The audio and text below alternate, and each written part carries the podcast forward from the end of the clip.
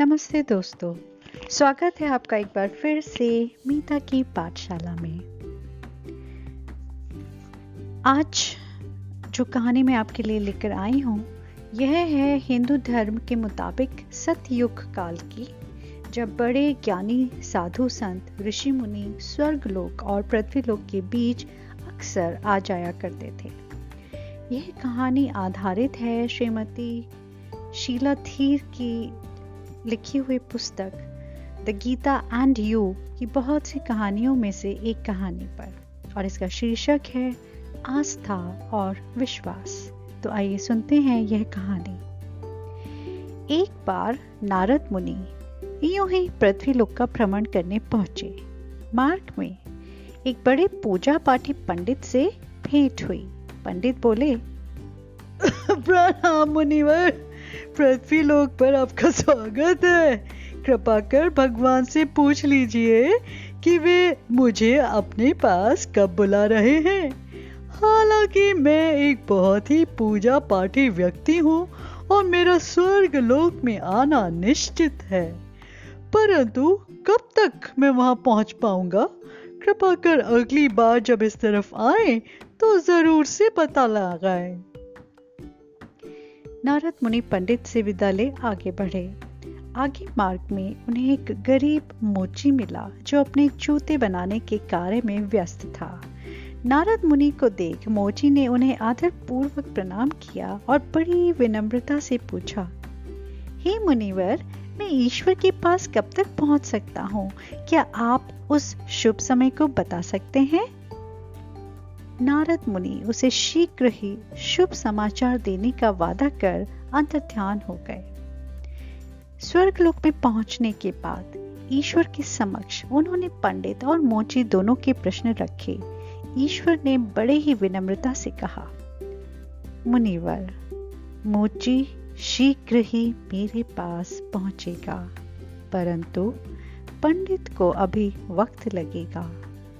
नारद मुनि बहुत आश्चर्य से बोले, हे प्रभु, पंडित तो बहुत धार्मिक है और दिन रात आपकी उपासना में लगा रहता है। फिर उसके लिए इतना विलंब क्यों?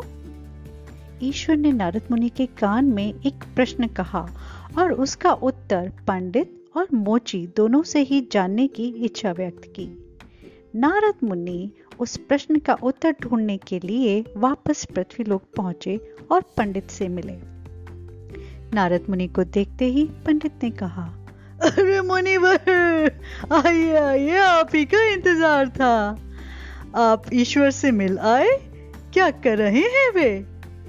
नारद मुनि बोले, ईश्वर सुई की आँख से हाथी को निकालने की कोशिश कर रहे हैं। पंडित जोरों से हँसते हुए बोला, भला ऐसा भी कभी हो सकता है?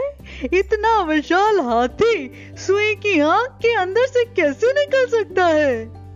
नारद मुनि उसके उत्तर से निराश होकर मोची की तरफ़ आगे बढ़े। नारद मुनि को देखते ही मोची ने उन्हें प्रणाम किया और विनम्रता से पूछा, आइए मुनिवर, कैसे हैं मेरे प्रभु और क्या कर रहे हैं? नारद मुनि ने बोला, आपके प्रभु सुई की आँख में से हाथी को निकालने की कोशिश कर रहे हैं। मुझे बोला, मुनिवर, मेरे प्रभु शीघ्र ही अपने कार्य में सफल होंगे। नारद मुनि ने कहा, परंतु हाथी इतना विशाल, वो भला इतनी छोटी जगह से कैसे निकल सकता है?